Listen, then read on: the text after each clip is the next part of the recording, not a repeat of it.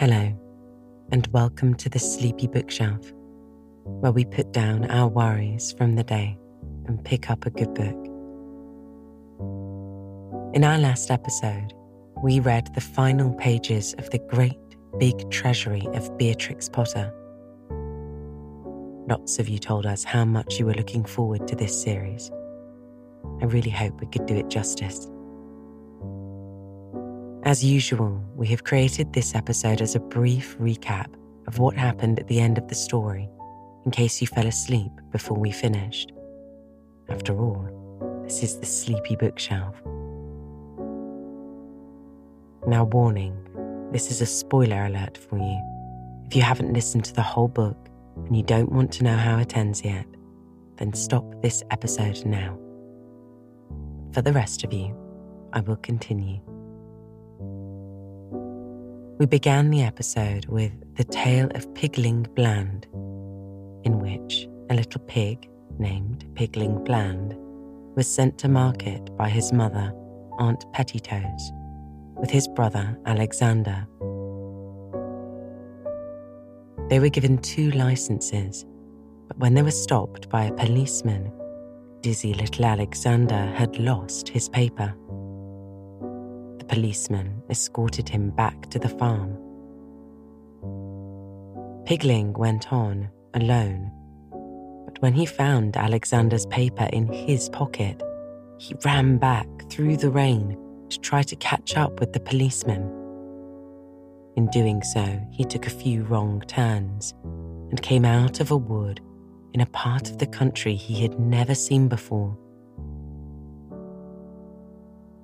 He took shelter in a chicken coop for the night and was woken up as farmer Mr. Peter Thomas Piperson was popping him into his hamper with some chickens. He was let out in the kitchen and he sat in front of the fire while the farmer gave him some porridge.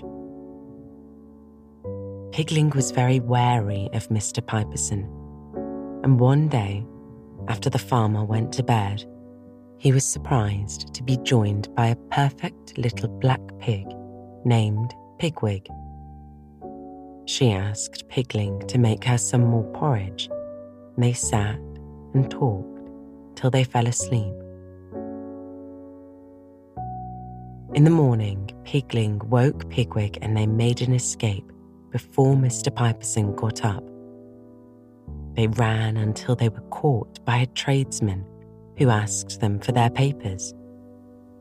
While the tradesman went to speak with another farmer ploughing a field, they ran away as fast as they could across the bridge into the next county.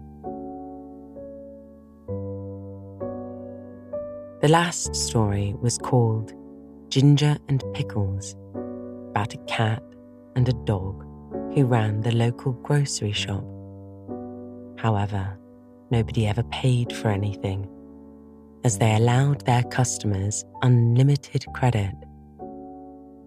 Pickles, a terrier, was afraid that without money, he wouldn't be able to afford his dog license.